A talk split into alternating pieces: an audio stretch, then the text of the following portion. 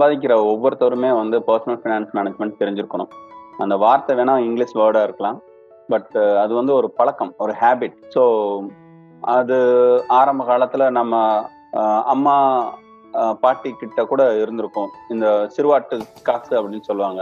அதுவும் personal finance management தான். So வீட்டுக்கு கொடுக்குற காசை செலவுகளை சுருக்கி செலவு பண்ணிட்டு கொஞ்சம் எடுத்து வச்சுப்பாங்க. அந்த எடுத்து வச்சிருக்க காசை வந்து அஹ், வெளியில சொல்ல மாட்டாங்க. அது எந்த நேரத்துல உதவும் அப்படின்னா ஏதாவது ஒரு எமர்ஜென்சி நேரத்துல டிபெண்ட் பண்ணாம அதாவது ஹஸ்பண்டை டிபெண்ட் பண்ணாம இவங்க பண்ணியிருப்பாங்க ஸோ அப்போ இந்த பர்சனல் ஃபினான்ஸ் மேனேஜ்மெண்ட்ன்றது ஏதோ பத்தாயிரம் சம்பாதிக்கிறவங்களுக்கும் இல்லாட்டினா அதுக்கு மேல சம்பாதிக்கிறவங்களுக்காக மட்டும் கிடையாது. கூலி தொழிலாளியா இருக்கவங்களுக்கு கூட பர்சனல் ஃபினான்ஸ் மேனேஜ்மெண்ட்ன்றது கொஞ்சம் தெரியும். பட் இத பத்தின புரிதல் எல்லாருக்குமே வந்தது அப்படின்னா ஒரு தெளிவு கிடைக்கும். அதாவது இதை எப்படி அழகா பண்ணலாம்? அது மூலமா குறைவான காலத்துல சேமிப்பை வந்து இரட்டிப்பாக்கலாம் அப்படின்றத தெரிஞ்சுக்கலாம்.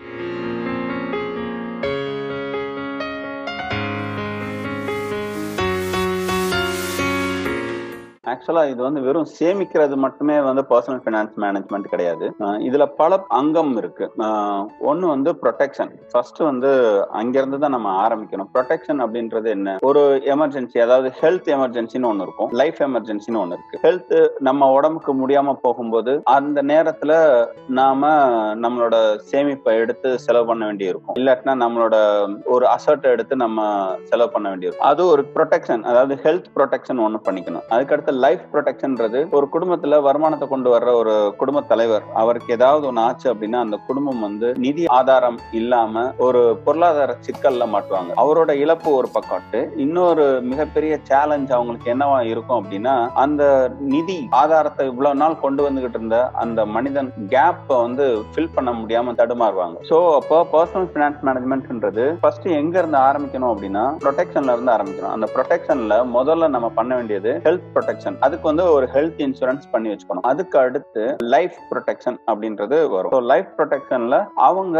அந்த குடும்பத்துக்கு வருமானத்தை கொண்டு வந்து சேர்க்கிறவர் ஒரு இன்சூரன்ஸ் பண்ணி வச்சுக்கணும். அந்த வகையில இன்னைக்கு பெஸ்ட் இன்ஸ்ட்ருமெண்ட் அப்படின்னா டேர்ம் இன்சூரன்ஸ் இந்த ரெண்டு விஷயமும் அடிப்படையான விஷயம். இந்த ஹெல்த் இன்சூரன்ஸ் எதை பாதுகாக்குது அப்படின்னா நம்மளோட ஹெல்த்தை பாதுகாக்குதுன்றதை விட நம்மளோட சேமிப்பை பாதுகாக்குது. நமக்கு ஏதாவது ஒரு பிரச்சனைனா நம்ம குடும்பத்துல இருக்கிறவங்களுக்கு ஏதாவது ஒரு ஹெல்த் இஷ்யூஸ்னா முதல்ல காலி ஆகிறது நம்மளோட சேமிப்பு தான். அது நகையா இருக்கட்டும் பொருளா இருக்கட்டும் இல்ல சொத்தா இருக்கட்டும். எதா இருந்தாலும் நாம முதல்ல அங்கேதான் கை வைப்போம். ஸோ இதுக்காக செலவு பண்றது அப்படின்றது ஒரு சின்ன தொகை. அந்த சின்ன தொகை வந்து நம்மளோட ஹெல்த்தை ப்ரொடெக்ட் பண்ணுது அண்ட் லைஃபையும் சேர்த்து ப்ரொடெக்ட் பண்ணுது. அதுக்கடுத்து நம்ம குடும்பத்துக்காக எடுத்து வைக்கிற காசு தான் இந்த லைஃப் ப்ரொடெக்ட் நம்மளை ரீப்ளேஸ் பண்ண முடியாது பட் நாம இருந்து நம்ம குடும்பத்துக்காக என்ன பண்ணுவோமோ அதை வந்து நாம இல்லாட்டினா கூட பண்ணணும். அந்த கேப்பை ஃபில் பண்றதுக்கு இன்னைக்கு நமக்கு கிடைச்ச மிகப்பெரிய வரப்பிரசாதம் டேர்ம் இன்சூரன்ஸ் எல்லாருனாலையும் வந்து டேர்ம் இன்சூரன்ஸ் எடுத்துட முடியாது. இன்னைக்கு இருக்கிற டேர்ம் இன்சூரன்ஸ் வந்து சில விதிமுறைகள்லாம் வச்சிருக்காங்க. ஸோ மாசத்துக்கு இருபத்தி அஞ்சாயிரம் சம்பாதிக்கக்கூடியவங்கனால டேர்ம் இன்சூரன்ஸ் எடுக்க முடியும். அதுக்கு அடுத்து தான் நம்ம வந்து சேவிங்ஸுக்கு வரணும். அப்போ சேவிங்ஸ்ல வந்து நிறைய வகைகள் இருக்கு. அது வந்து நம்ம இன்சூரன்ஸ்ல நிறைய பாலிசிஸ் இருக்காங்க. கொடுத்துருக்காங்க. என்னென்ன பாலிசினா பார் ப்ராடக்ட்னு சொல்லுவோம். அதாவது ஒரு கம்பெனி வந்து முக்கியமா இன்சூரன்ஸ் கம்பெனி அவங்களோட லாபத்தை வந்து அவங்க கம்பெனியில முதலீடு பண்ண அந்த முதலீட்டாளர்களுக்கு பிரிச்சு கொடுக்கறதுக்கு பேர் தான் பார்ட்டிசிபேட்டட் ப்ராடக்ட் ஸோ அந்த பார்ட்டிசிபேட் ப்ராடக்ட் அல்லது மணி பேக் பாலிசின்னு சொல்லுவாங்க. அதுல இன்வெஸ்ட் பண்ணலாம். இன்னொன்னு யூலிப் பாலிசின்னு ஒன்று இருக்கு. அதுக்கு அடுத்து டெப்ட் ஃபண்ட்ல மட்டுமே இன்வெஸ்ட் பண்ணி ஒரு மினிமம் கேரண்டீடான ஒரு இன்கம்மை கொண்டு வரலாம். இந்த இது முடிஞ்சதுக்கு அப்புறம் இந்த சேவிங்ஸ் முடிஞ்சதுக்கு அப்புறம் நாலாவது ஒரு பக்கம் இருக்கு. அந்த நாலாவது பக்கம் என்ன அப்படின்னா அதுதான் வந்து ரிட்டையர்மெண்ட் இந்த ரிட்டையர்மெண்ட் வந்து பொதுவா பெரிய செல்வந்தர்களுக்கு இது ஒரு பெரிய பிரச்சனை இல்லை.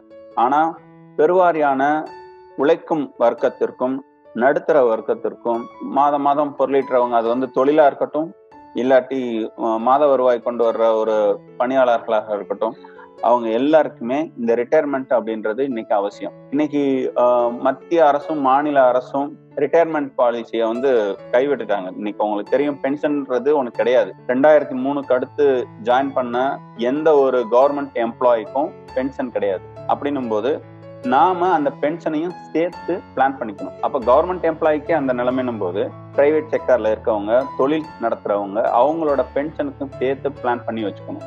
அதுக்காகவும் சேமித்து வச்சுக்கணும். இந்த நாளும் சேர்ந்தது தான் பர்சனல் ஃபினான்ஸ் மேனேஜ்மெண்ட் இதுக்கு அடுத்து தான் நாம எந்த ஒரு ரிஸ்க் அப்பிடேட் உள்ள ஒரு ஸ்டாக் மார்க்கெட்டா இருக்கட்டும் இல்ல வேற எந்த ஒரு ஃபினான்சியல் இன்ஸ்ட்ருமெண்ட்டா இருக்கட்டும் திங்க் பண்ணணும் அப்படின்ட்டு நான் ரெக்கமெண்ட் பண்ணுவேன்.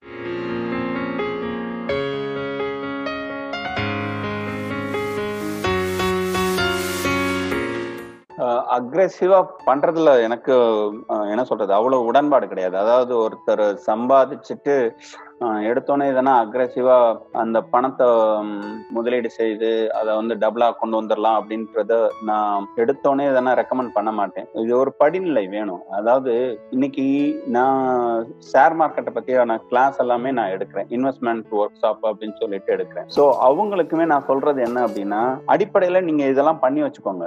இந்த ஹெல்த் இன்சூரன்ஸ் பண்ணிக்கோங்க லைஃப் இன்சூரன்ஸ் பண்ணிக்கோங்க. இதெல்லாம் பண்ணும்போது ஆட்டோமேட்டிக்கா உங்களுக்கு ஒரு நம்பிக்கை இருக்கும். பயம் இருக்காது. பயம் இல்லாம ட்ரேட் பண்ணாலே தானா நீங்க பாதி சக்சஸ் ஆயிடுவீங்க. இந்த ட்ரேடிங்கா இருக்கட்டும் அதாவது ஸ்டாக் மார்க்கெட்ல நிறைய வகை இருக்கு. ஸ்டாக் மார்க்கெட்டுக்குள்ள மட்டும் நுழையும் போது அக்ரெசிவா பண்றதுக்கு நிறைய விஷயங்கள். ஒன்னு வந்து லாங் டேர்ம் இன்வெஸ்ட்மெண்ட்டா ஒரு கேஷ் பொசிஷன் எடுத்து பண்ணலாம். அதாவது இப்போ நான் ஷேர் வாங்கி ஒரு ஒரு வருஷமோ ரெண்டு வருஷமோ கழிச்சு அந்த ஷேரை வித்து வர்றது பேரு அந்த பொசிஷன் ரெண்டாவது வந்து இன்ட்ராடே அப்படின்னு சொல்லுவோம். இன்ட்ராடேல வந்து ஃபியூச்சர்ஸ்னு ஒன்று இருக்கும். ஸ்டாக் மார்க்கெட்ல ஒரு பர்டிகுலர் கம்பெனியா இருக்கட்டும் இல்லாட்டினா ஒரு இண்டெக்ஸா இருக்கட்டும்.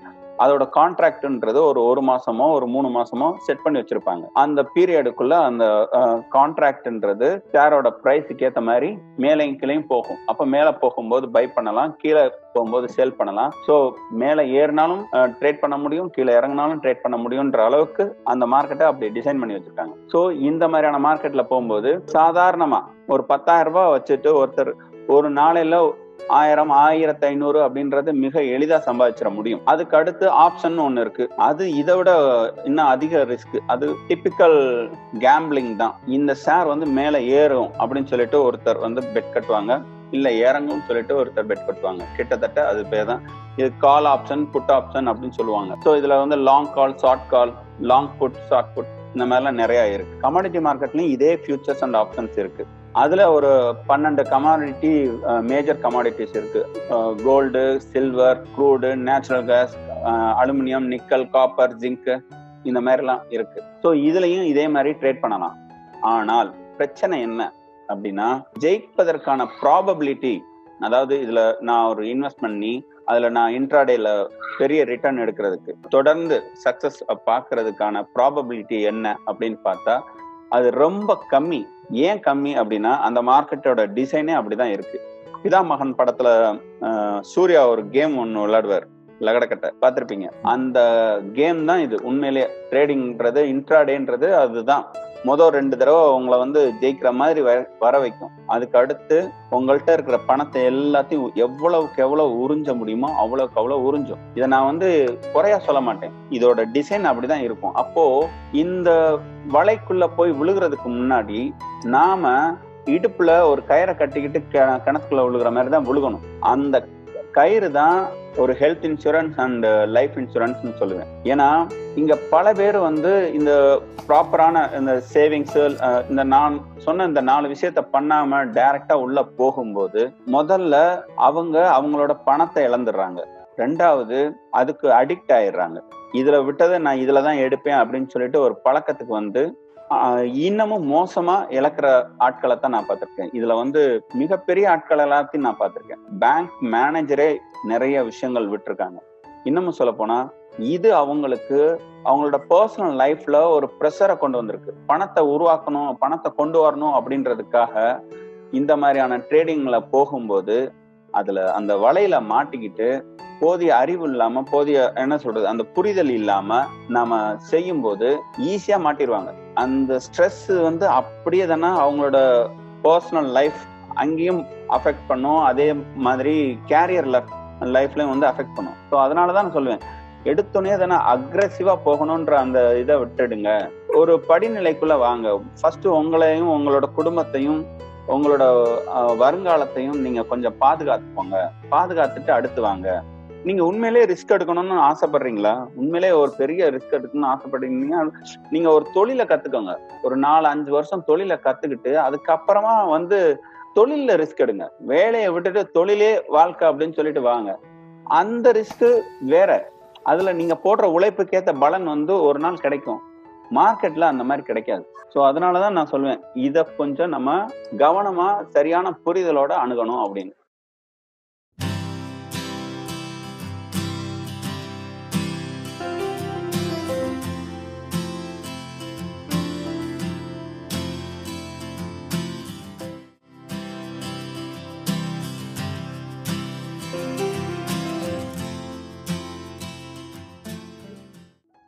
ஆக்சுவலா இது வந்து அதீத ப பதட்டம் தான். வேற ஒன்றும் கிடையாது. ஆக்சுவலா வங்கிகளை நினைச்சு அவ்வளோ பயப்பட வேண்டியது இல்லை நான் என்கிட்ட இதே மாதிரியான கேள்விகள் வந்தபோது நான் என்ன சொன்னேன் அப்படின்னா நீங்க எந்த பேங்க்ல இருக்கீங்க? அப்படின்ட்டு நான் கேட்டேன். ஸோ நாங்க ஷேர் மார்க்கெட்ல இந்த fundamental analysis and technical analysis எல்லாம் பண்ணுவோம். இந்த ஃபண்டமெண்டல் அனாலிசிஸ்ல சில பேங்க் வந்து ரொம்ப வீக்கா இருக்கும்.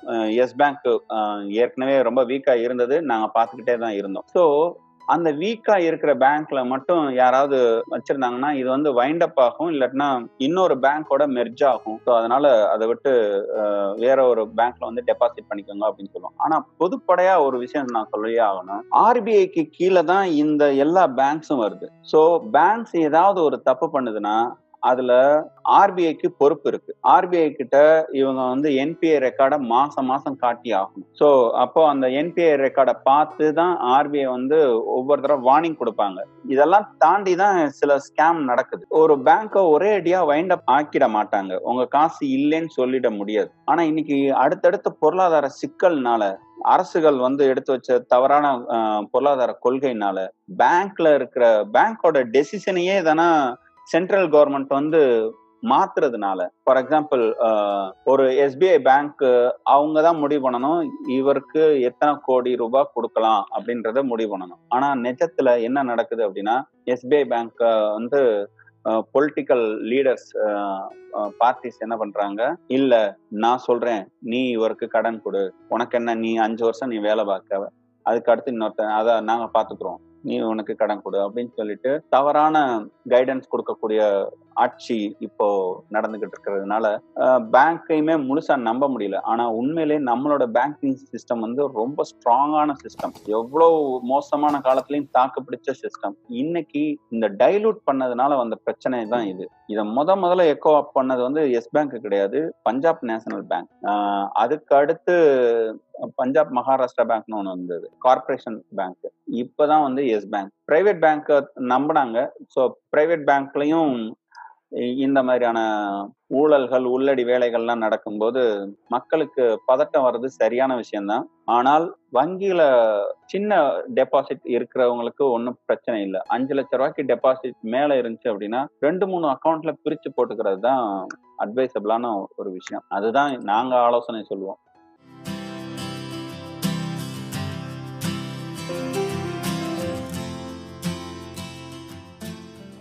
ஒவ்வொரு தனிநபருக்குமான அந்த தேவைகள் நோக்கங்கள் எல்லாமே வேறுபடும். அவரோட முழு ஃபினான்சியல் பேலன்ஸ் ஷீட்டையும் பார்த்துட்டு தான் நம்ம வந்து ரெக்கமெண்ட் பண்ணணும். இருந்தாலும் இப்போ இதுக்கு நான் என்ன ரெக்கமெண்ட் பண்ணுவேன் அப்படின்னா இன்னைக்கு மியூச்சுவல் ஃபண்டில் போடுறதுன்றது ரிஸ்க் தான். அது நீங்கள் எந்த ஃபண்டாக இருந்தாலும் ஈவன் டெப்ட் ஃபண்டில் நீங்கள் இன்வெஸ்ட் பண்ணுறதா இருந்தால் கூட அதுவும் குறையத்தான் செய்யும். ஏன்னா இவங்க ரிப்போ ரேட்டை குறைச்சிக்கிட்டே இருக்காங்கல்ல.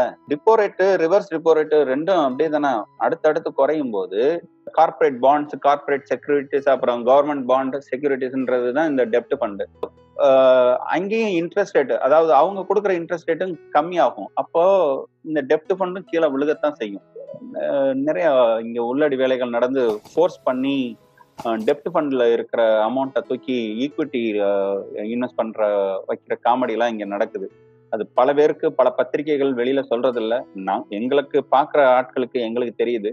ஆனா இது அந்த மாதிரி எல்லாம் நடக்கிறதுனால நான் இந்த நேரத்துல ரெக்கமெண்ட் பண்றது சாவரின் கோல்டு பாண்டுன்னு சொல்லுவான். அது வந்து ஆர்பிஐயோட தங்க முதலீடு. அதுல முதலீடு பண்ணலாம். அதுக்கு நீங்க ICICI HDFC SBI Canara Bank இங்கேயே தானே போனோம்னா வாங்க முடியும். அப்படி முடியலை அப்படின்னா இன்னொன்று என்னன்னா கோல்டு இடிஎஃப்ல உங்களோட பணத்தை வந்து பார்க் பண்ணி வைக்கலாம். எப்ப வேணாலும் இதை லிக்விடேட் பண்ணிக்கலாம் அப்படின்றதுனால நான் சொல்ல வரேன். இது வந்து சேஃப் ரொம்பவும் சேஃப் இன்னொன்னு கோல்டு விலை ஏறிக்கிட்டே வேற போகுது. இன்னமும் ஏறவும் செய்யும். இன்னும் ரெண்டு வருஷத்துக்கு அது ஏறவும் செய்யும் அப்படின்றதுனால இந்த நேரத்துல பாதுகாப்பான முதலீடு அப்படின்றது இந்த சாவரின் பாண்டும் அண்ட் இடிஎஃப் தான் கோல்டு இடிஎஃப் மியூச்சுவல் ஃபண்ட்லையும் தான் பண்ணணும். அதுதான் பெஸ்ட் மற்ற எந்த ஃபண்டையும் நான் வந்து ரெக்கமெண்ட் பண்ணவே மாட்டேன். அப்படி ரெக்கமெண்ட் பண்றதா இருந்தா எனக்கு இந்த ஜூலை மாசம் கழிச்சு பார்த்துப்போம் அப்படின்றது தான் என்னோட வேண்டுகோள்.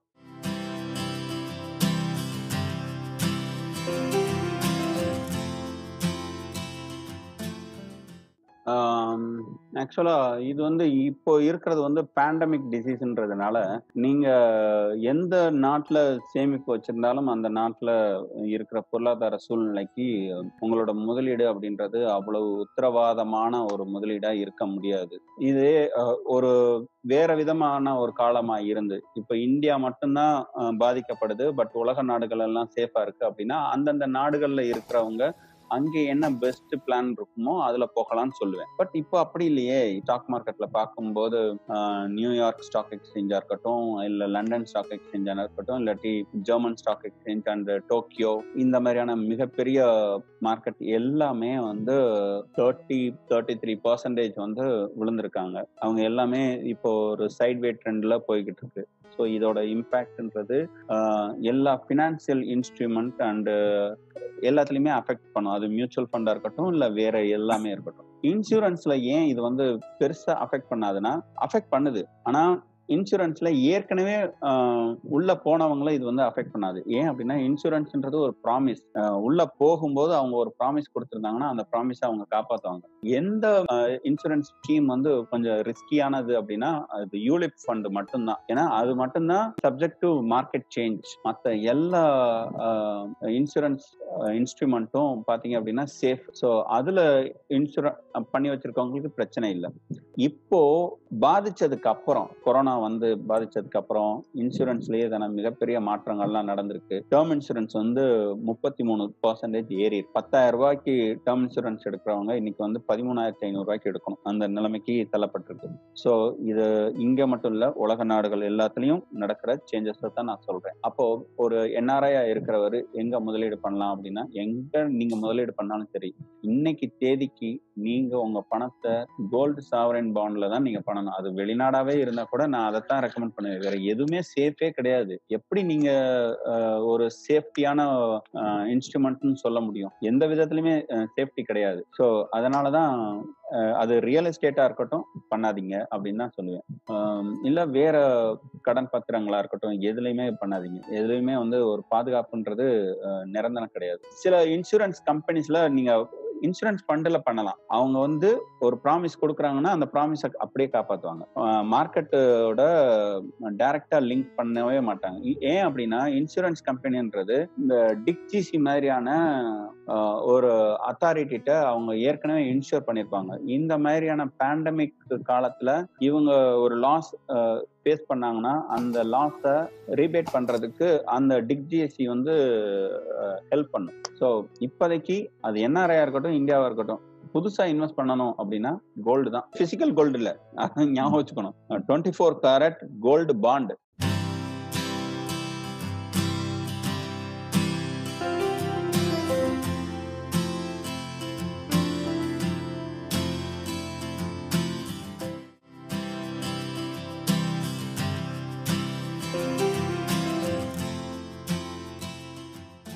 அதாவது savings policies pension policies par product money back guaranteed policies இது மாதிரி நிறைய இருக்கு. இதுல முக்கியமான மூணு வகையான பாலிசிஸ் சொல்லுவோம். அதாவது டெப்ட் fund oriented insurance policy guaranteed insurance plan அப்படின்னு சொல்லுவாங்க. வருஷம் ஒரு லட்சம் அப்படின்னு சொல்லிட்டு பத்து வருஷம் இன்வெஸ்ட் பண்ணுங்க.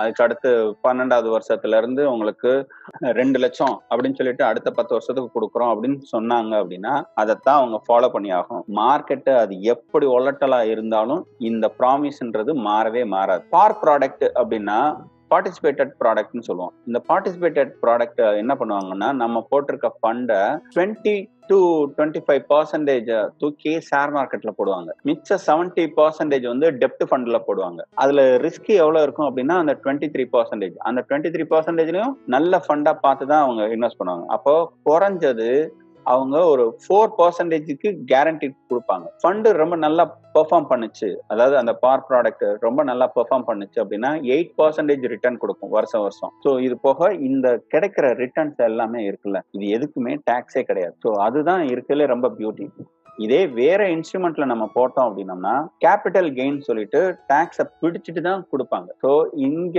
இன்சூரன்ஸை பொறுத்த வரைக்கும் கிடைக்கிற எந்த பெனிஃபிட்டுக்கும் வந்து டாக்ஸ் பிடித்தமே கிடையாது. அது டென் டென் டீல வந்து ரிலாக்ஸேஷன் இருக்கு. காசு அப்படியே தானே நமக்கு வரும். அது வந்து டாக்ஸ் ஃப்ரீ இன்கமா நமக்கு வரும். அப்புறம் இன்னொரு பாலிசி என்ன அப்படின்னா யூலிப் பாலிசி அது ஃபுல் அண்ட் ஃபுல் வந்து மார்க்கெட் ஓரியன்ட் மார்க்கெட்லயும் நீங்க இன்வெஸ்ட் பண்ணலாம் டெப்ட் ஃபண்ட்லயும் இன்வெஸ்ட் பண்ணலாம் அப்படின்ற மாதிரி இருக்கும். யூலிப் பாலிசியை இன்வெஸ்ட் பண்றதுக்கு இது சரியான நேரம் கிடையாது. யூலிப் பாலிசி வந்து மார்க்கெட் இப்போ ரொம்ப கீழே விழுந்துகிட்டு இருக்கு. இது கீழே விழுந்து மேலே எந்திரிக்கும் போது யூலிப் பாலிசி மியூச்சுவல் ஃபண்டு அதுலயும் குறிப்பா ஈக்விட்டி ஃபண்ட்ல போகலாம். இப்போ வந்து இன்வெஸ்ட் பண்ணணும் அப்படின்னா அந்த கேரண்டீட் பாலிசி தான் ஃபர்ஸ்ட் ஏன்னா ஹண்ட்ரட் பர்சன்டேஜ் டெப்ட் ஓரியன்டா இருக்கும். இன்னொன்னு கொடுத்த ப்ராமிஸை மாற்றவே முடியாது அப்படின்றதுனால அதுல போகலாம். ரெண்டாவது இந்த பார் ப்ராடக்ட் இந்த ரெண்டு ப்ராடக்ட்ல மட்டும் இன்வெஸ்ட் பண்ணலாம் இந்த நேரத்துல. இப்போ ஒருத்தர் இன்சூரன்ஸ் எடுத்திருக்காரு அவர் ஃபேமிலியில அவர் தவறிட்டாருன்னா அவர் ஃபேமிலிக்கு வந்து ஒரு கோடி ரூபாய் இன்சூர் பண்ணிருக்காங்கன்னா அந்த ஒரு கோடி ரூபாய் வந்து அப்படியே கொடுப்பாங்க. இதே அவர் வேற எங்கேயாவது இன்வெஸ்ட் பண்ணியிருந்தாருன்னா அவரோட காசை பிடிச்சிட்டு தான் கொடுப்பாங்க. அதுக்கு அடுத்து அவரை கிளைம் பண்ணிக்க சொல்லுவாங்க. நீங்க கிளைம் பண்ணி கவர்மெண்ட்ல இருந்து வாங்கிக்கோங்க அப்படின்னு சொல்லுவாங்க. பட் இன்சூரன்ஸ்ல வந்து அந்த மாதிரி இல்லை. காசை முழுசா கொடுத்துருவாங்க. கிளைமும் பண்ண வேண்டிய அவசியமும் இருக்காது. ஏன்னா டென் ஆஃப் டென்டின்றது அதுதான். இந்த எயிட்டி சி எயிட்டி டி அப்படின்றதெல்லாம் நீங்க இன்சூரன்ஸ் இந்த வருஷம் ஒரு ஒரு லட்ச ரூபா கட்டுறீங்கன்னு வச்சுக்கோங்க. அந்த கட்டுற பணத்தை கணக்கு காமிச்சுக்கலாம். அப்படி கணக்கு காமிக்கிறது மூலமா டாக்ஸ் எக்ஸம்ஷன் வாங்கிக்கலாம். இப்போ நான் ஒரு பத்து லட்ச ரூபா சம்பாதிக்கிறேன். நான் ஒரு ஒன்றரை லட்ச ரூபாய்க்கு இன்சூரன்ஸ் போகலாம். ஏடிசியில அப்படி ஏடிசியில போகும்போது எனக்கு அந்த ஒன்றரை லட்சம் ரூபாய்க்கு நான் டாக்ஸ் கட்ட வேண்டிய அவசியம் இல்லை. ஏன்னா நான் அந்த காசை நான் இன்சூரன்ஸ்ல போட்டுட்டேன். இதே எயிட்டி டின்றது ஹெல்த் இன்சூரன்ஸ்ல வரும். இப்போ ஹெல்த் இன்சூரன்ஸ்ல நான் எனக்கு என்னோட ஃபேமிலிக்கு எங்க அம்மா அப்பாவுக்கு ஒரு ஐம்பதாயிரம் ரூபாய் நான் கட்டியிருக்கேன் அப்படின்னா அதை கிளைம் பண்ணிக்கலாம். இதுதான் வந்து இன்சூரன்ஸ் கான்செப்ட் இதுல வந்து இந்த நியூ ரெகமெண்ட்ல என்ன பண்றாங்க அப்படின்னா ரெண்டுமே ஃபாலோ பண்றாங்க. எயிட்டி சி எயிட்டி எல்லாம் கிளைம் பண்ண முடியாது. அதே மாதிரி இந்த ஹவுசிங் லோனை வந்து கிளைம் பண்ண முடியாது. இது எதுவுமே கிளைம் பண்ண முடியாது. அதுதான் புதுசு. அதுல இன்னொன்னு பழசையும் வச்சிருக்காங்க. அந்த பழசையும் மெயின்டைன் பண்ணலாம். அப்ப பழசுல என்ன பண்ணலாம் அப்படின்னா நான் வீட்டு லோன் போயிருக்கேன். நான் இன்சூரன்ஸ் பே பண்றேன். அதே சமயத்துல ஹெல்த் இன்சூரன்ஸ் எல்லாம் போயிருக்கேன் அப்படின்னும் போது அப்போ அவங்க வந்து பழசுல போறது தான் நல்லது. இப்ப நான் எதுவுமே பண்ணல. ஒரு ஃப்ரெஷரா நான் ஒரு கம்பெனில ஜாயின் பண்றேன். எனக்கு ஆறு லட்ச ரூபா சம்பளம். அப்போ எனக்கு பழசுல போறதை விட புதுசுல போகலாம். ஏன்னா அவங்க அவங்களுக்கு அஞ்சு வருஷம் வரைக்கும் கணக்கே இல்லை. அதுக்கடுத்து அந்த ஒரு லட்சம் ரூபாய்க்கு தான். அந்த ஒரு லட்சம் ரூபாய்க்கு ஒரு சின்ன அமௌண்ட் தான் அவங்க டாக்ஸா பே பண்ண வேண்டியிருக்கும். அது ஈஸி அது பண்ணிட்டு போயிடலாம். யாருக்கு அப்படின்றது தான் இங்க விஷயமே. ஏற்கனவே இன்சூரன்ஸ் போனவங்க ஹோம் லோன் எடுத்தவங்க அவங்களுக்கெல்லாம் பழைய பாலிசின்றது ரொம்ப நல்லது. அது எடுக்காதவங்க ஆனா ஆறு லட்சம் ஏழு லட்சம்னு இருக்கிறவங்க கண்டிப்பா புதுசுல போகணும்.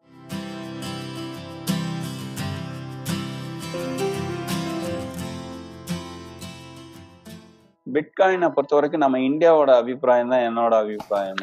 பிட்காயினை வந்து இந்தியா என்ன சொன்னாங்க அப்படின்னா நாங்க வாட்ச் பண்ணிக்கிட்டு இருக்கோம். அதை நாங்க வந்து தடையும் பண்ணல. அதே சமயத்துல ஆதரிக்கவும் இல்லை அப்படின்னு சொன்னாங்க. ஏன்னா அதோட மார்க்கெட் வந்து எப்படி போகும் அப்படின்ட்டு ப்ரிடிக்ட் பண்ண முடியல. அதுல எக்கச்சக்க கால்குலேஷன்ஸ் இருக்கு. டிமாண்ட் சப்ளையை பத்தி மட்டும் இருந்தா பரவாயில்ல. அதை ப்ரிடிக்ட் பண்ண முடியும். இதுல வந்து அவங்க டேட்டா மைனிங் பண்றாங்க. அந்த டேட்டா மைனிங் பண்ணும்போது கிடைக்கிற காயினுக்கு ஒரு வேல்யூ வைக்கிறாங்க. ஸோ ஒரு காயினுக்கும் இன்னொரு காயினுக்கும் உள்ள டிஃப்ரென்ஸ் வந்து எதை பேஸ் பண்ணி அவங்க வைக்கிறாங்க அப்படின்றது ஒரு கிளாரிட்டி கிடையாது. இப்படி நிறைய கொஸ்டின்ஸ் வந்து அதுல இருக்கிறதுனால தான் நம்ம வந்து பிட்காயின் வந்து நம்ம ரெக்கமெண்ட் பண்ண முடியாது. அது வந்து ஒரு விஷயத்த நம்ம எல்லா பெர்ஸ்பெக்டிவும் அதாவது எக்கனாமிக்குன்னு ஒரு ரூல்ஸ் இருக்கு. இந்த ரூல்ஸ்ல எல்லாத்துலயுமே அது வந்து ஃபிட் ஆகணும். அப்படி ஃபிட் ஆகிற எந்த ப்ராடக்ட்டையும் நம்ம ரெக்கமெண்ட் பண்ணலாம். இப்போ நான் கமாடிட்டியை ரெக்கமெண்ட் பண்ற அளவுக்கு பிட்காயினை ரெக்கமெண்ட் பண்ண முடியாது. கமாடிட்டியில வந்து நம்ம ப்ரிடிக்ட் பண்ண முடியும். டிமாண்ட் எங்க இருக்கு? சப்ளை எங்க இருக்கு?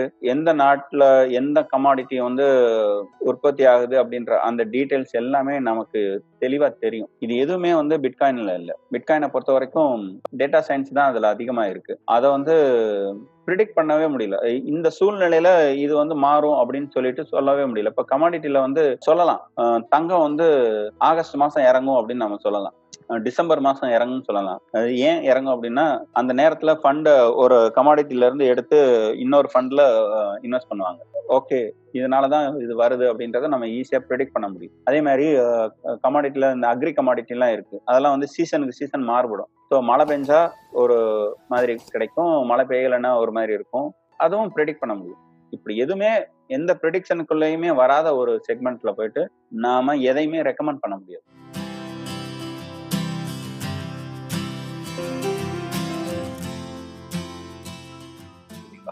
இல்ல நான் ரியல் எஸ்டேட் வந்து ரெக்கமெண்ட் பண்ணவே மாட்டேன். ஏன்னா அதுல வந்து ஒரு ரெக்கார்டு கிடையாது ஒரு டேட்டாஸ் கிடையாது. அனலைஸ் பண்ணவே முடியாது. ஒவ்வொரு ஊருக்கும் ஒரு ஒரு வகையான நிலம் ஒரு ஏரியாலேயே தானே நிலம் வித்தியாசம்லாம் வருது. ரோட்டுக்கு பக்கத்துல இருக்கிற வீட்டுக்கு ஒரு ரேட் அதிகமாகவும் அது கொஞ்சம் கொஞ்சமா உள்ள போகும்போது ஒரு ரேட் அதிகமாகவும் இருக்கு. எந்த கவர்மெண்ட் ரெக்கார்டும் ப்ராப்பரா இல்லை அதை வந்து அந்த கவர்மெண்ட் வந்து மேகசின்லயோ இல்ல ஒரு இதுலயோ தானே நமக்கு வர்றதே கிடையாது. அப்போ நம்மளால அனலைஸ் பண்ணவே முடியாது. ஒரு அனலைஸ் பண்ண முடியாத ஒரு சரியான டேட்டாஸ் இல்லாத கிரே மார்க்கெட்ல போயிட்டு நாம பிளே பண்றதுன்றது சரியில்லை.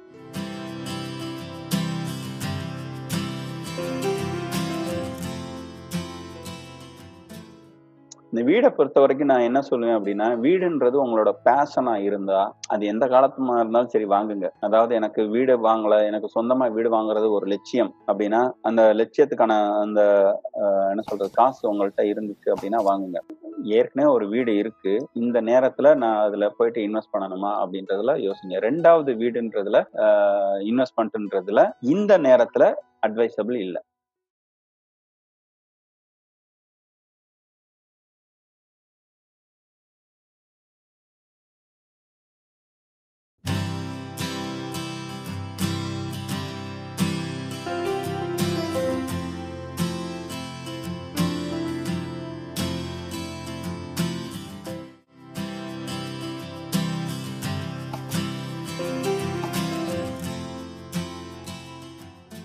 அது வந்து நம்மளோட அரசாங்கத்தோட கையில தான் இருக்கு. மக்கள் உண்மையிலேயே உழைக்க தயாரான மக்கள் ஈஸியா வந்துருவாங்க. ஆனா அரசாங்கத்தோட சப்போர்ட் இந்த தடவை ரொம்ப அதிகமா தேவைப்படுது. ஏன்னா இங்க அரசாங்கம் செய்த தவறுகள் அதிகமா இருக்கு அப்படின்றதுனால நான் இதை சொல்ல வேண்டியது இருக்கு. இந்த நேரத்துல மக்கள் மீண்டு வரணும் அப்படின்னா மத்திய அரசாங்கமும் மாநில அரசாங்கமும் ரொம் ரெண்டு பேரும் சேர்ந்து தொழில் முனைவோர்களுக்கு ஊக்கம் கொடுக்குற மாதிரியான திட்டங்களை செயல்படுத்தணும். ஃபார் எக்ஸாம்பிள் ஸ்டேட் கவர்மெண்டோட ஒரு ஸ்கீம் வந்து நீட்ஸ்ன்னு சொல்லுவாங்க. அதுக்கு வந்து ஒரு கோடி ரூபாய் வரைக்கும் எந்தவித செக்யூரிட்டி காமிக்காம லோன் வாங்கலாம். அந்த ஸ்கீமை பொறுத்த வரைக்கும் நல்ல ப்ராஜெக்டா இருக்கணும். அந்த ப்ராஜெக்ட் வந்து மக்களுக்கு நல்ல வேலை வாய்ப்பை கொடுக்கணும். ஒரு குறைஞ்சது இருபது பேருக்காவது வேலை வாய்ப்பை உருவாக்கணும். நல்ல மார்க்கெட் இருக்கணும் அந்த தொழிலுக்கு. ஸோ இதுதான் அது குறைஞ்சபட்ச எதிர்பார்ப்பு. அதை ஒரு ப்ரொஃபஷனலா இருந்து எடுத்து பண்ணணும். இப்போ வந்து ஒரு டெய்லரிங் படிச்சவங்க அதை எடுத்து பண்ணணும்.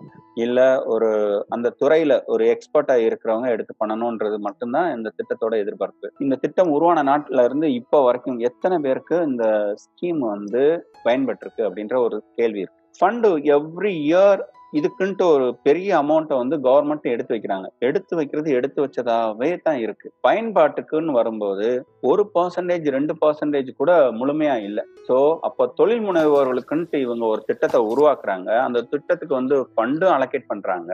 ஆனா அத யாருக்கு தேவைப்படுதோ அது அவங்களுக்கு போகல. யாருக்கு போகுது அப்படின்னா அந்த அதிகார மட்டத்துல இருக்கிறவங்களோட நெருங்கின தொழிலதிபர்கள் உறவினர்கள் அவங்களுக்கு தான் போகுது. அது ஒரு பேங்க் மேனேஜரா இருக்கலாம் இல்ல ஒரு டிஐசி ஆபீஸ்ல வேலை பார்க்குறவங்களோட சொந்தக்காரங்களா இருக்கலாம் இல்ல தெரிஞ்சவங்களா இருக்கலாம் அறிஞ்சவங்களா இருக்கலாம் அவங்களுக்கு மட்டும்தான் இந்த ஸ்கீம் வந்து போகுது. அப்படி போயுமே ஒன் டிஜிட் தாண்ட மாட்டேங்குது. ஒரு ஆயிரம் கோடி எடுத்து வைக்கிறாங்கன்னு வச்சுக்கோமே ஆயிரம் கோடியில வெறும் ஐம்பது கோடி ரூபாய் செலவு பண்ணிட்டு மிச்சம் தொள்ளாயிரத்தி ஐம்பது கோடி சும்மா போகுது. அது இல்லாட்டினா அது அடுத்த வருஷம் கேரி ஃபார்வர்ட் பண்ணிடுறாங்க. அப்படின்னா அதுல என்ன பிரயோஜனம்? ஆனா இன்னைக்கு நீட்ஸ் மட்டும் இல்ல. பிஎம்இஜிபி நிறைய ஸ்கீம் இருக்கு. எந்த ஸ்கீமுமே வந்து ஹண்ட்ரட் பர்சன்டேஜ் பர்ஃபெக்டா அந்த மக்களுக்கு போகல. இந்த எஸ்எம்இ செக்டாரை வளர்க்குற மாதிரியான ஸ்கீம்ஸ் உருவாக்கினா மட்டும் போதாது. அதை மக்களுக்கு கொண்டு போய் சேர்க்கணும். பெரிய ஆட்களுக்கு லோன் கொடுக்குறீங்க. அந்த லோனை வந்து ஒரு காலகட்டத்துக்கு அப்புறம் தள்ளுபடியும் பண்ணிடுறீங்க. அது பல லட்சம் கோடிக்கு தள்ளுபடி பண்ணிடுறீங்க. ஆனா ஒரு இருபதாயிரம் கோடிக்கு ஒரு ஸ்கீம் எஸ்எம்இக்காக எம்எஸ்எம்இக்காக உருவாக்குறீங்க. ஆனா அந்த இருபதாயிரம் கோடியோ முப்பதாயிரம் கோடியோ ஏன் ஒரு லட்சம் கோடியோ கூட அந்த மக்களுக்கு போக மாட்டேங்குது. நீங்க செலவு பண்றது வெறும் இருநூறு கோடியை செலவு பண்றீங்க. யாருக்காக இந்த கவர்மெண்ட் அப்படின்ற ஒரு கேள்வி வரும். சோ இப்படியான கவர்மெண்ட்ல எப்படி வந்து டக்குன்னு மேல வர முடியும் அப்படின்ற ஒரு கேள்வி. இன்னொன்னு பணம் வந்து அடித்தட்டு மக்கள்கிட்ட போகணும். போகும்போது தான் பணப்புழக்கம் அதிகரிக்கும். அப்படி பணப்புழக்கம் அதிகரிக்கும் போது தான் அதுக்கு மேல இருக்கிற நடுத்தர வர்க்கமா இருக்கட்டும் அதுக்கும் மேல இருக்கிற தொழில் வர்க்கமா இருக்கட்டும் இல்ல அதுக்கு மேல இருக்கிற மிகப்பெரிய பணக்கார வர்க்கமா இருக்கட்டும் எல்லாருமே பயன்பெறுவாங்க நான் அதனாலதான் இலவசங்களை நான் என்னைக்குமே வந்து ஆதரிக்கவே செய்வேன். ஏன் அப்படின்னா இலவசங்கள் இலவசங்கள் அல்ல. இலவசங்கள் வந்து ஒரு முதலீடு நீண்ட கால முதலீடு. இலவசங்கள் மூலமாக மக்களுக்கு கல்வி போய் சேருது வேலை வாய்ப்பு போய் சேருது தொழில் போய் சேருது. ஒரு இடத்துல இருந்து இன்னொரு இடத்துக்கான மூமெண்ட் வந்து இந்த இலவசங்கள் வழியாக அதிகமா நடக்கும் திரும்பவும் அது மாதிரியான ஒரு திட்டங்களை மத்திய அரசு கொண்டு வரணும். எம்என் ரேகான்னு சொல்லிட்டு இப்போ ஒரு திட்டம் கொண்டு வந்திருக்காங்க. அதோட செயல்பாடு அந்த வேகம் அப்படின்றது போதுமான அளவு இருக்கா அப்படின்ற கேள்வி இருக்கு நூறு நாள் வேலைவாய்ப்பு திட்டம்னு ஒரு அருமையான திட்டம் இருந்தது.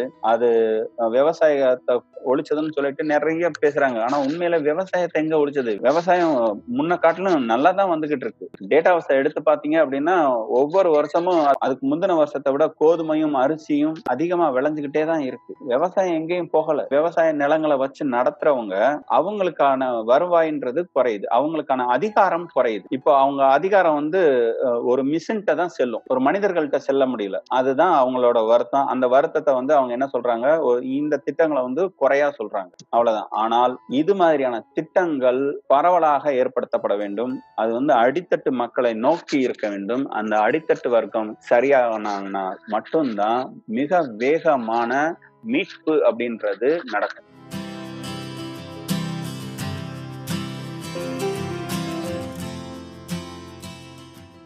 இந்த பிளானை வந்து ஒரு பிளானிங் கமிஷன் வந்து பண்ணியிருப்பாங்க அவங்க வந்து எப்படி பண்ணியிருப்பாங்க அப்படின்னா ஒரு பத்து வருஷ டேட்டாஸை வச்சுக்கிட்டு இந்த இடத்துல இப்படியான ஷார்ட்டேஜ் இருக்கு நம்ம இப்படி ஒரு பிளானை கொண்டு போனோம்னா சரியா இருக்கும் அப்படின்னு சொல்லிட்டு பண்றாங்க. இன்னைக்கு வந்து பிளானிங் கமிஷனை தூக்கிட்டு நிதி ஆயோக்னு சொல்லிட்டு உள்ள கொண்டு வந்துட்டாங்க. வாட் எவர் இட் இஸ் அவங்களோட வேலை என்ன? மக்களுக்கு அடித்தட்டு மக்களுக்கான பிளான் பண்றது. ஆனா இந்த பிளான் பண்றது மட்டும் போதாது. அது திட்டமா அறிவிச்சா போதாது. அதுக்கு ஃபண்ட் ஒதுக்குனா போதாது. அதை எக்ஸிக்யூட் பண்ற இடங்கள்ல இருக்கிற எல்லாருக்கும் வந்து ஒரு ட்ரைனிங் கொடுக்கணும் ஒரு ப்ரெஷர் கொடுக்கணும்ல. யார் எக்ஸிக்யூட் பண்ற இடத்துல இருக்கா? அப்படின்னா பேங்க் மேனேஜர் தான் இருக்காரு. அந்த பேங்க் மேனேஜருக்கு நீங்க எப்படியான ட்ரைனிங் கொடுக்குறீங்க? நான் இதுல வந்து பர்சனலா அஃபெக்ட் ஆன ஆளு. பிஎம்இஜிபில நான் அப்ளை பண்ணியிருக்கேன். நீட்ஸ்ல அப்ளை பண்ணியிருக்கேன். என்னோட தொழில என்ன பிரச்சனை அவ்வளோ டாக்குமெண்ட் கத்த கத்தையா டாக்குமெண்ட் எடுத்துக்கிட்டு பேங்க் பேங்கா அலைஞ்சேன். கனரா பேங்க் எஸ்பிஐ பேங்க்ன்ட்டு எல்லா பேங்க்கும் போனேன். யாரும் அதை வந்து ஒரு பொருட்படுத்தினதாவே தெரியல. இதுல இன்னொரு பிரச்சனை பிரச்சனை என்னன்னா எதை எதுக்கோ நீங்க ஆட்களை ஒதுக்குறீங்க. ஒரு பேங்க்ல இருக்க இந்த இடத்துல வந்து மேனேஜரே இதுக்கு முடிவு எடுக்கணும்னு வைக்கிறீங்க. ஏன் ஒரு தனி அலுவலர் அங்க வைக்கிறதுக்கு என்ன உங்களுக்கு? இப்படியான ஒரு திட்டத்தை நீங்க பொதுமக்கள்கிட்ட கொண்டு போகணும் அப்படின்னா உண்மையிலேயே பேங்க் வழியா கொண்டு போகவே கூடாது அப்படின்னு நான் சொல்லுவேன். இஸ்ரேல்ல ஒரு ஆண்டர்பிரினரல் திட்டம் இருக்கு. அது வந்து அரசாங்கம் நேரடியா மக்களுக்கு கொண்டு போய் சேர்க்கிற திட்டமா இருக்கே ஒழிய ஸ்டார்ட் அப் திட்டம். அங்க இருக்கிற திட்டங்களை எல்லாம் பாருங்க. பேங்க்ல போயிட்டு வா- நிக்கணும்னு அவசியம் இல்ல. அரசாங்கத்திட்ட போய் நிக்கணும். அரசாங்கத்திட்ட அப்ளை பண்ணணும். அரசாங்கம் வந்து இவங்களோட பிசினஸ் பிளான் என்ன அப்படின்ட்டு பார்ப்பாங்க. அந்த பிசினஸ் பிளான் உண்மையிலேயே ரொம்ப ஓகேவா இருந்து ரொம்ப பிடிச்சிருந்தது அப்படின்னா அவங்க இன்குபேஷன் சென்டர் கொடுக்குறாங்க ஃபண்டிங் பண்றாங்க எல்லாமே பண்றாங்க. அது மாதிரி பண்ணுங்க. இங்க இங்கேயுமே அந்த மாதிரியான ஒரு வழி இருக்கு. நபார்ட் பேங்க்னு சொல்லிட்டு ஒண்ணு இருக்கு. அது அக்ரிகல்ச்சருக்கு இந்த மாதிரியான ஒரு பாலிசியோட தான் அவங்க பண்றாங்க. நபார்டுலயும் அலைய வைக்கிறாங்க. நான் எத்தனை பேருக்கு வந்து இந்த தொழில் திட்டங்களுக்கு ஃபார்ம் ஃபில்அப் பண்ணி கொடுத்துருக்கேன் தெரியுமா? இலவசமாவே தான் பண்ணி கொடுத்துருக்கேன். இதுக்காக நான் எதுவும் என்னை பொறுத்த வரைக்கும் என்ன? இந்த திட்டம் வந்து மக்களுக்கு போய் சேரல. அடித்தட்டு மக்களுக்கு போய் சேரல. யார் இந்த அடித்தட்டு மக்கள் அப்படின்றது இங்க ரொம்ப ஒரு முக்கியமான ஒரு கேள்வி இருக்கு. எஸ்சி எஸ்டி ஓபிசி இவங்களுக்காக வடிவமைக்கப்பட்ட திட்டம் தான் இது. நல்லா பாருங்க இந்த திட்டம் மாதிரியான ஒரு அருமையான திட்டம் இருக்கவே முடியாது. இந்த திட்டம் என்ன சொல்லுது? கிராமத்துல இருக்கியா? லோன் வாங்கு. நீ வாங்குற லோனுக்கு வந்து இன்டைரக்டா நீ வட்டியே கட்ட வேண்டிய அவசியம் இருக்காது. ஏன் அப்படின்னா நீ ஒரு பத்து லட்ச ரூபாய்க்கு நீ லோன் வாங்குற அப்படின்னா மூணு லட்ச ரூபாய்க்கு வந்து சப்சிடி கொடுக்குது. அந்த சப்சிடியை வந்து அதுதான் நாம கட்ட வேண்டிய இன்ட்ரெஸ்ட் ஏன்னா பத்து லட்ச ரூபாய வாங்குறவங்க ஒரு பதிமூணு லட்ச ரூபாய கட்டுவாங்க. அங்க வந்து மூணு லட்ச ரூபாய் போயிடுது அப்படின்னு வச்சுக்கோமே. அப்போ நீங்க கட்டுறது எவ்வளவு? பத்து லட்சம் தான். அது கிட்டத்தட்ட வட்டியில்லா கடனா அந்த கடன் இருக்கு. இதுல இன்னொரு ஸ்வீட்டான விஷயம் என்ன அப்படின்னா சப்போஸ் இப்படி ஒரு தொழில் முயற்சியை எடுத்து முயற்சி பண்ணி அவங்கனால அந்த முயற்சியில வந்து சக்சஸ் பண்ண முடியல அப்படின்னா அந்த தொழில் முனைவோரை கோர்ட்டு கேட்க வேண்டியதோ இல்லாட்டினா அவங்களுக்கு அந்த பேங்க் வந்து நெருக்கடி கொடுக்க வேண்டிய அவசியம் இல்லை. அந்த தொழில் முனைவோர் சரியான ரெக்கார்டு இருந்து ஐயா சாமி என்னால இந்த சுச்சுவேஷன்னால தான் என்னால தொழில் நடத்த முடியல. இந்த மாதிரி ஜிஎஸ்டி வந்துச்சு இந்த மாதிரி டிமானிட்டேஷன் வந்துச்சு. அதனால வந்து எனக்கு வர வேண்டிய ஆர்டர்ஸ் வரல எனக்கு வர வேண்டிய இது வரல. அதனால என்னோட தொழில் வந்து லாஸ் ஆகி போச்சு அப்படின்னு சொல்லிட்டு ப்ராப்பர் ரீசனை கொண்டு போய் கொடுக்கும்போது அங்க இதுக்குன்ட்டு ஒரு ஆர்கனைசேஷன் இருக்கு. அவங்க ஒரு இன்சூரன்ஸ் மாதிரி அவங்க என்ன பண்றாங்க அப்படின்னா அந்த பணத்தை அப்படியே தானே பேங்க்குக்கு கொடுத்துறாங்க. எப்படி பார்த்தாலும் இது வந்து தொழில் முனைவோரை பாதுகாக்கவும் தொழில் முனைவோரை ஊக்கப்படுத்தவும் அதாவது முக்கியமா அடித்தட்டு மக்கள் ரொம்பவும் முதல் தலைமுறை பட்டதாரிகள் இன்ஜினியரிங் படிச்சு முடிச்சுட்டு ஒரு கடை நடத்தணும்னு நினைக்கிறவங்க ஒரு டாக்டர் படிச்சு முடிச்சுட்டு ஒரு கிளினிக் வைக்கணும்னு ஆசைப்படுறவங்க அவங்களுக்காக ஏற்படுத்தப்பட்ட திட்டங்கள் எத்தனை பேருக்கு போகுது? போறதே கிடையாது. ஸ்டாட்டிஸ்டிக்ஸ் என்ன சொல்லுது? நான் இது வந்து ஒரு ரெண்டாயிரத்தி பதினெட்டுல நான் பார்த்தது. எஸ்சி எஸ்டிக்காக முக்கியமா எஸ்டிஸ்க்காக ஒரு மிகப்பெரிய அளவுல இந்த மாதிரியான ஸ்கீம் வந்து ஒதுக்குறாங்க. ஸ்கீமோட அளவு எவ்வளவு அப்படின்னா ஒரு லட்சம். அதே மாதிரி ஓபிசிஸுக்கு எம்பிசி ஓபிசி இருக்கு இல்லையா? அந்த கேட்டகரிஸ் அந்த கேட்டகரிஸ்க்காக ஒரு பணத்தை ஒதுக்குறாங்க. அதுல எவ்வளவு இருக்குன்னா அதுல ஒரு ஒன்றரை லட்சம் இருக்கு. ஸோ இந்த இதுக்காக ஃபண்டு அலோகேட் பண்றாங்க. ஆனா இந்த ஃபண்டை இந்த அளவுக்கு யூசேஜ் ஆயிருக்கு அப்படின்னு சொல்லிட்டு பார்க்கும்போது ஒரு லட்சம் கோடி ஒதுக்குறாங்க. ஆனா வெறும் இருநூறு கோடி தான் அந்த மக்களுக்கு போகுது. உண்மையை சொல்ல போனா அதுவும் அந்த மக்களுக்கு போகல. அந்த மக்களின் பெயரால் ஒரு பினாமிக்கோ இல்ல தெரிஞ்சவங்களுக்கோ தான் போகுது. நியாயமான ஆட்களுக்கு போக மாட்டேங்குது. சோ இதுதான் இங்க இருக்க சுச்சுவேஷன் இதை சரி பண்ணணும். இந்த எஸ்எம்இ செக்டார்ல இருக்கிற இந்த பிரச்சனையை சரி பண்ணணும். விண்ணப்பம் எப்படிங்க இருக்கு? விண்ணப்பம் ஆன்லைன்ல வைக்கிறீங்க நீங்க. அது இங்கிலீஷ்ல வைக்கிறீங்க நீங்க. இப்படி இருந்தா எப்படிங்க அவங்க வந்து அப்ளை பண்ணுவாங்க? நீங்க யாருக்காக டிசைன் பண்றீங்க? ஒரு எயித்து முடிச்சுட்டு ஒரு டென்த் முடிச்சுட்டு ஒரு ஐடிஐ முடிச்சுட்டு ஒரு பாலிடெக்னிக் முடிச்சுட்டு வரவங்களுக்கு பண்றீங்க. அவங்களுக்கு இந்த அப்ளிகேஷன் ஃபார்ம் எப்படி ஃபில் பண்ண முடியும்? அப்படி இல்லாட்டினா ஹிந்தியில பண்ண சொல்றீங்க. ஹிந்தியில கூட ஆக்சுவலா இன்டர்நெட்ல இருக்கிறது வந்து ஹிந்தியில கூட நீங்க ஃபில் பண்ண முடியாது. அது இங்கிலீஷ்ல மட்டும்தான் பண்ண முடியும். அதுக்கு ஒரு எக்ஸல் சீட்டையும் டவுன்லோட் பண்ணி அந்த எக்ஸல் சீட்ல வந்து நம்ம பிளானை பத்தியான எல்லா டீடைல்ஸும் கொடுத்தோம்னா அது வந்து ஒரு ப்ரொஜெக்ஷன் பண்ணி காமிக்கும் அந்த ப்ரொஜெக்ஷன் வந்து ஒரு பிடிஎஃப் எடுக்கணும். அந்த பிடிஎஃப் எடுத்து நம்ம வந்து மற்ற டாக்குமெண்ட்ஸோட பிஎம்இஜிபி போர்ட்டல்ல அப்லோட் பண்ணணும். அப்லோட் பண்ணதுக்கு அப்புறம் அவங்க வந்து அப்ரூவ் பண்ணுவாங்க. அதுக்கு அடுத்து டிஐசி ஆஃபீஸ்க்கு போகணும். டிஸ்ட்ரிக்ட் இண்டஸ்ட்ரியல் சென்டர் அப்படின்னு சொல்லுவோம்ல மாவட்ட தொழில் மையம். அங்க மாவட்ட தொழில் மையத்துக்கு போய் அவரை பார்த்து இதே ஹார்ட் காப்பியை வேற கொடுக்கணும். அவருக்கு ஏற்கனவே சாஃப்ட் காப்பியும் போயிருக்கும். அவருக்கும் போயிருக்கும் பேங்க்குக்கும் போயிருக்கும். ஆனா இங்க என்ன கொடுமைன்னா நம்ம எல்லாத்தையும் கொண்டுட்டு பழையபடி ஹார்ட் காப்பியை கொண்டு போய் கொடுத்து ஐயா சாமி இந்த மாதிரி நான் அப்ளை பண்ணியிருக்கேன். எனக்கு இந்த அப்ளிகேஷன் கொஞ்சம் பாருங்க அப்படின்னு சொல்லணும். அதே மாதிரி ஹார்ட் காப்பி எடுத்து கொண்டுட்டு பேங்க் மேனேஜரை போய் பார்க்கணும். அவரும் வாங்கி பார்த்துட்டு ஆஹ் கூப்பிடுறேன் அப்படின்னு சொல்லுவார். அவ்வளவுதான் ரெஸ்பான்ஸ் இப்படிதான் இருக்கு. இப்படியான ஸ்கீமை வச்சுக்கிட்டு இந்தியால எப்படி இந்த தொழில் முனைவோர்களை உருவாக்க முடியும்? இல்ல ஸ்டார்ட் அப்பை வந்து எப்படி இவங்க வளர்த்து எடுக்க முடியும்? இன்னைக்கு இருக்கிற ஸ்டேட்டஸ் இதுதான்.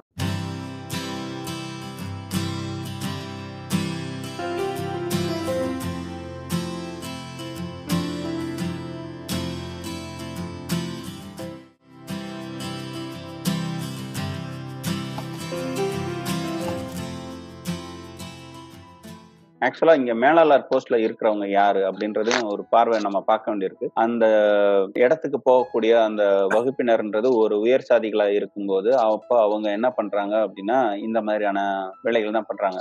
அப்படியே அதையும் மீறி ஒரு ஓபிசில இருந்தோ ஒரு எஸ்சி எஸ்டில இருந்தோ ஒரு மேனேஜரா போயிருந்தா கூட அவருக்கும் மேல இருக்கிறவங்க வந்து அப்படி இருக்க மாட்டாங்க. ஸோ அவருக்கு ஒரு ப்ரெஷர் கொடுக்குது. தயவு செய்து நீ என்பியை வச்சுக்காத. இந்த ஸ்கீம்ல வந்துச்சுன்னா நீ வந்து அலோவ் பண்ணாத. அப்படியான இன்ஸ்ட்ரக்ஷன் கொடுக்கக்கூடிய இடத்துல தான் இருக்காங்க. ஸோ இண்டிபெண்டா அவங்கனாலையுமே யோசிக்க முடியாத ஒரு சூழ்நிலையில தான் இருக்கு. இன்னமும் சொல்ல போனா இது விஷயமா நான் பார்த்த எல்லா தரப்பினரும் பேங்க் மேனேஜரா இருக்கட்டும் இல்லாட்டி இந்த நபார்டு சென்டர்ல நான் போனவங்களா இருக்கட்டும் எல்லாமே பாத்தீங்கன்னா சொல்லி வச்ச மாதிரி உயர் சாதி வகுப்பினரா இருக்கிறது ஒரு கோ இன்சிடென்ட்ஸ் நம்ம சொல்லிட முடியாது. கட்டமைப்பு அப்படி இருக்கு. அப்ப அந்த கட்டமைப்பு இந்த விஷயத்த வந்து இன்டைரக்டா எதிர்க்கத்தான் செய்யுது. இந்த திட்டங்கள் வந்து எப்படி நடத்தணும் அப்படின்னா பிற்படுத்தப்பட்ட நலவாரியம் மொழியாகவும் ஆஹ், தாழ்த்தப்பட்ட மக்களோட நலவாரியம் மொழியாகவும் நடத்தப்படணும். அவங்களுக்கு வந்து நேரடியா பணம் போகணும். நேரடியா மக்களுக்கு போய் சேரணும். யார் மூலமாகவும் வரக்கூடாது. திட்டங்களை வேலிடேட் பண்ணுங்க. நீங்க எவ்வளவு நாளும் வேலிடேட் பண்ணுங்க. எத்தனை எக்ஸ்பர்ட்டை வச்சுனாலும் வேலிடேட் பண்ணுங்க. அது சரியான காரணத்தை சொல்லி ரிஜெக்ட் பண்ண மாட்டாங்க. அலைய விடுவாங்க. அநியாயத்துக்கு அலைய விடுவாங்க. ரிஜெக்ட் பண்ணா கூட பரவாயில்ல. நான் ஒருத்தர்ட்ட போயிட்டு சண்டை போட்டேன். ஐயா நீ லோனே கொடுக்காத. ரிஜெக்ட் பண்ணிட்டேன் அப்படின்னு சொல்லிட்டு எனக்கு எழுதி கொடு அப்படின்னா அதுவுமே கொடுக்கல. அதுதான் நிஜம்.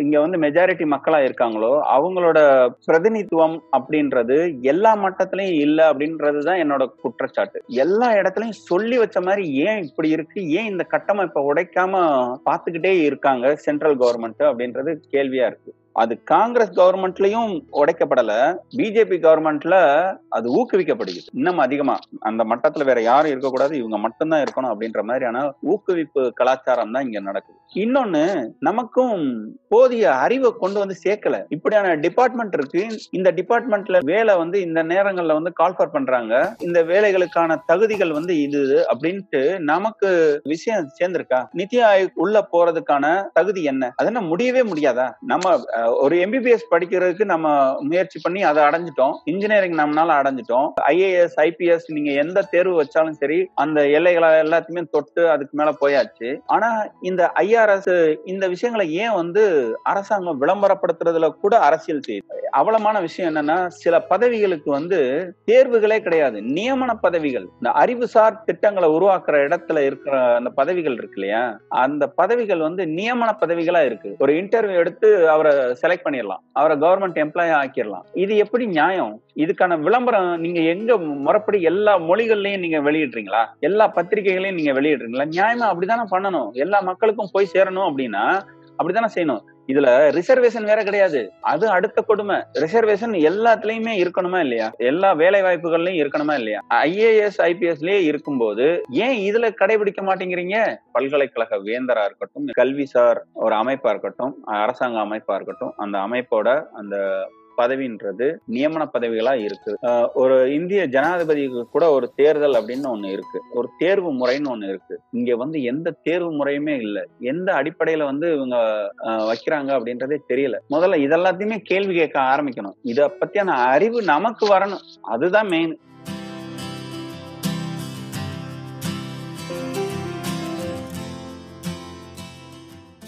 இல்ல ஆக்சுவலா தமிழ்நாட்டுல இருந்து எந்த மியூச்சுவல் ஃபண்ட் கம்பெனி இல்ல அப்படின்லாம் சொல்ல முடியாது. இருக்காங்க.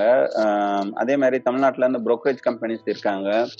பட் என்னன்னா இது எல்லாத்தையுமே ரெகுலேட்டர் பண்ணக்கூடிய இடத்துல இருக்கிற ஆட்கள் தான் முக்கியமா எனக்கு தோணுது. அந்த ரெகுலேட்டரி அத்தாரிட்டி அப்படின்றாங்களா ஐஆர்டிஏ இருக்கட்டும் இல்லாட்டினா ஆர்பிஐ இருக்கட்டும் செபியா இருக்கட்டும் இல்ல எக்ஸ்சேஞ்சில் இருக்கிற அந்த டைரக்டர்ஸ் போர்ட் ஆஃப் டைரக்டர்ஸா இருக்கட்டும் இந்த இடங்களுக்கு வந்து போகணும். தமிழ் மக்கள் போகணும். மாநிலத்துல இருந்து நிறைய ஆட்கள் வந்து அங்க போகணும். அப்படி போகும்போது தான் நமக்கான அங்கீகாரம் அப்படின்றது கிடைக்கும். ஆக்சுவலா தமிழ்நாட்டுல இருந்து நிறைய ரெப்ரசன்டேஷன்ஸ் நடக்குது. ஆனா அது எல்லாமே உயர் சாதி வகுப்பா நடக்குது. அதுதான் இங்க இருக்கிற பிரச்சனை. இன்னமும் சொல்ல போனா வடநாடுகளை விட தென்னாட்டுல இருந்து மலையாளிகள் அண்ட் இங்கிட்ட தமிழ் அண்ட் ஆந்திரா இந்த மூணு மாநிலங்கள்ல இருந்து மிகப்பெரிய அளவுல முக்கியமான பதவிகளுக்கு போறாங்க. முக்கியமான இடங்கள்ல நிக்கிறாங்க. ஆனா அவங்க எல்லாருமே உயர் சாதி வகுப்பா இருக்காங்க. அதனால நடக்க போற இந்த புதிய தொழில் முயற்சிகள் புதிய வணிக மு- முயற்சிகள் நிதிசார் கொள்கைகள் இது எல்லாத்தையுமே அப்ரூவ் பண்ண முடியல. அப்ரூவலுக்கு போயிட்டு அப்படியே தானே ஹோல்டுல கிடந்து அப்படியே தானே நமத்து போயிடுது. ஒரு வங்கி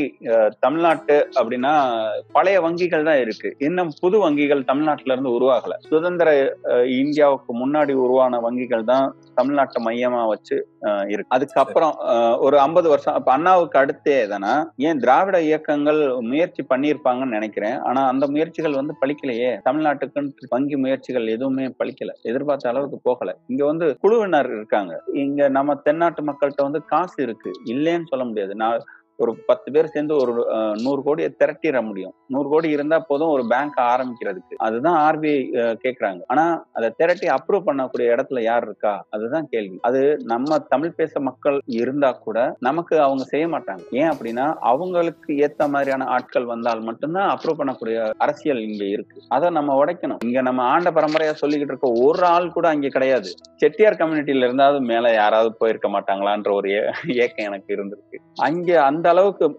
ஆரம்பத்துல இருந்தது இன்னைக்கு இல்ல. இன்னைக்கு வந்து நார்த் பனியாக்களும் அதே மாதிரி சவுத்ல இருக்கிற அந்த உயர் சாதி வகுப்பினரும் அவங்க மட்டும்தான் இன்னைக்கு இடத்துல இருக்காங்க. ஒரு மறைமுகமான போர் வேற நடக்குது. என்ன போர் அப்படின்னா அந்த உயர் சாதி வகுப்புலயே தானே ஒரு போர் நடக்குது. என்ன போர் அப்படின்னா பிராமின் அண்ட் நான் பிராமின் இந்த நான் பிராமின்ஸ்ல வந்து முதலியார் செட்டியார் பிள்ளைமார் இவங்கெல்லாம் இருப்பாங்க. பிராமின்ஸ்குள்ள ரெண்டு மூணு கேட்டகரி whatever. ஸோ இவங்க ரெண்டு பேருமே இவங்களுமே காசு வச்சிருப்பாங்க இவங்களும் காசு வச்சிருப்பாங்க. ஆனா இவங்கள்ட்ட தான் அந்த அதிகாரம் வந்து போகுது. இவங்கள்ட்ட என்ன முயற்சி பண்ணியும் போகல. அப்போ இவங்க வந்து பிரைவேட் செக்டார்ல மட்டும்தான் இவங்க வந்து கில்லியா இருக்காங்க. கவர்மெண்ட் செக்டார்ல இன்னமும் இவங்க தான் கில்லியா இருக்காங்க. பிராமின் பாலிடிக்ஸ்ன்றது எல்லா இடத்துலயுமே இருக்கு. இப்போ சுதந்திர காலத்துல இருந்து இதை வழி வழியா வேற யார் கையிலயும் போகாம பாத்துக்கிறாங்க.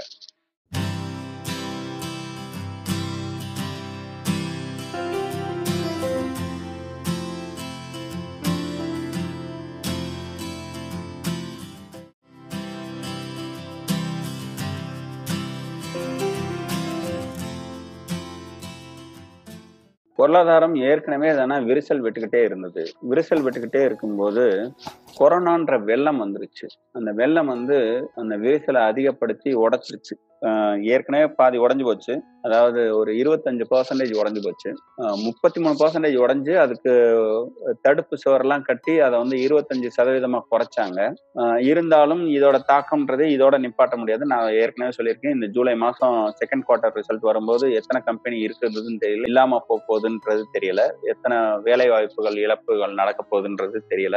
இன்னொன்று இன்னொன்னு மக்களுக்கு இது ஒரு அச்ச உணர்வு இருக்கு இல்லையா? இந்த கொரோனா காலம்ன்றது நம்மளோட பழக்க வழக்கத்தையே மாத்தி விட்டுரும் நாம இப்ப வெளியில போகும்போது நம்ம தைரியமா இப்போ தியேட்டரே நாளைக்கு ஓபன் பண்ணிட்டாங்கன்னு வச்சுக்குவோம். அத்தனை பேர் நம்ம போயிடுவோமா?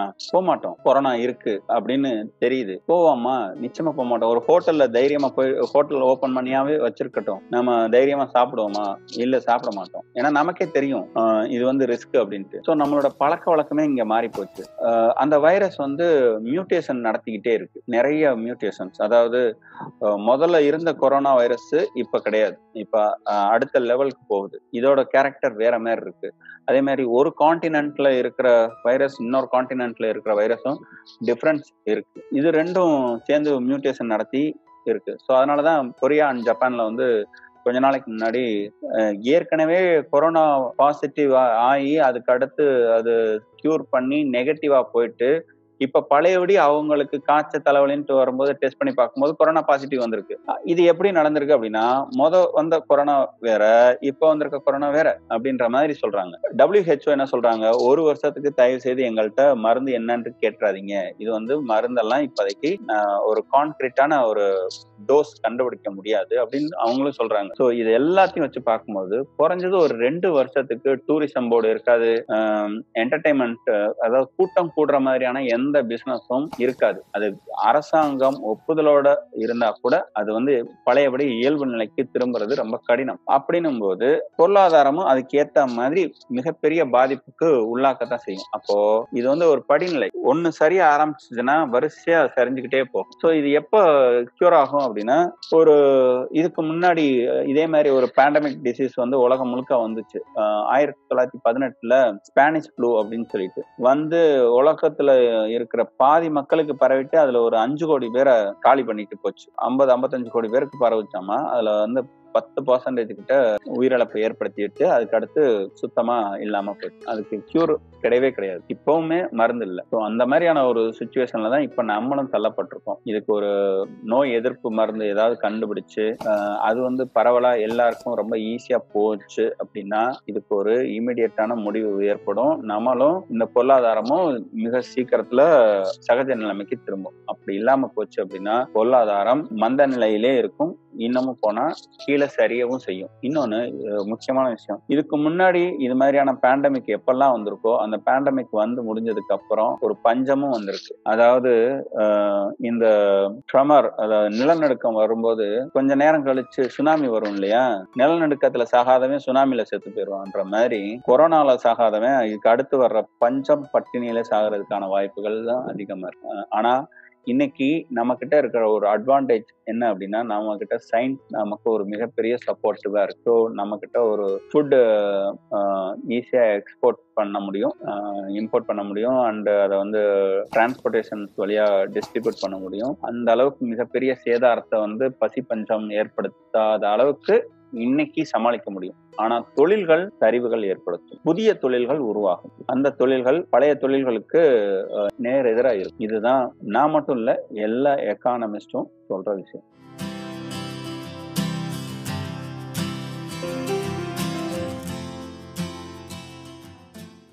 எனக்கு அப்படி தோணல. அப்படி அஹ், இருக்கிறதுக்கான வாய்ப்புகள் ரொம்ப குறைவு. அது வந்து ஒரு கண்ட்ரி பண்ண மாட்டாங்கன்ட்டு நான் எதிர்பார்க்குறேன். ஒரு பிரைவேட் கம்பெனி பண்ணலாம். ஆனா ஒரு நாடு அப்படி பண்ணுமா அப்படின்னு கேட்டா பண்ணாது. ஏன்னா அது வந்து தனக்குத்தானே ஆப்பு வச்சுக்கிற மாதிரி. இப்போ சைனால இருந்து வந்திருந்தா கூட சைனாவே முழுமையா நம்ம வந்து ப்ளேம் பண்ணிட முடியாது அதுக்கு. ஏன்னா இந்த கொரோனா வைரஸ்ன்றது ஏதோ இவங்க லேப்ல கண்டுபிடிச்ச வைரஸ்லாம் இல்லை இதுக்கு முன்னாடி பல காலத்துல இருந்துச்சு. இப்போ இருக்கிற கொரோனா வைரஸ்ன்றது ஒரு டைப் ஒரு புது டைப் அவ்வளவுதான். ஒரு மியூட்டேஷன் நடந்திருக்கும். இந்த மியூட்டேஷன் வந்து வவ்வால்கள் மாதிரியான விலங்குகள்கிட்ட இருந்து பரவுறது தான் முக்கியமா கொரோனா வைரஸ் எல்லாமே வவ்வால்கிட்ட இருந்து பரவுறது தான் இன்னும் சொல்ல போனா இது வந்து விலங்குகளுக்கான வியாதி விலங்குகளுக்கான வைரஸ் இந்த வைரஸ் வந்து ஒரு சில மியூட்டேஷன் நடக்கும்போது மனிதர்களுக்கும் தொத்திக்கிட்டு மனிதர்களோட அந்த ரெஸ்பிரேட்டரி சிஸ்டத்தை வந்து பாதிக்குது. இதனால ஒரு நாடு உருவாக்கி இருக்கும் அவங்க லேப்ல உருவாக்கி பரப்பி விட்டுருப்பாங்க இன்டென்ஷனலா பரப்பி விட்டுருப்பாங்க அப்படின்றது ஏற்றுக்கொள்ளக்கூடியதா தெரியல. ஏன் அப்படின்னா அவங்களோட பொருளாதாரமும் சேர்ந்து அடி வாங்குது. அவங்களோட நம்பகத்தன்மை கேள்விக்குள்ளாகுது. ஆஹ் நாளைக்கு அவங்களோட ஏற்றுமதி பொருட்கள் இறக்குமதி பொருட்கள் எல்லாமே வந்து பாதிக்கப்படும். எல்லாமே அவங்க யோசிக்காம இருக்க மாட்டாங்க. ஸோ அப்படி பார்க்கல இது வந்து ஒரு நாடு பண்ணியிருக்கிறதுக்கான வாய்ப்பு இல்லை. அது நாடோ இல்லாட்டினா ஒரு தனிமை ஐ மீன் ஒரு நிறுவனம் கூட பண்ண முடியாது. அதுக்கான வாய்ப்புகள்ன்றது ரொம்ப இன்டென்ஷனலா பண்ணியிருக்கிறதுக்கு வாய்ப்புகள் கம்மி.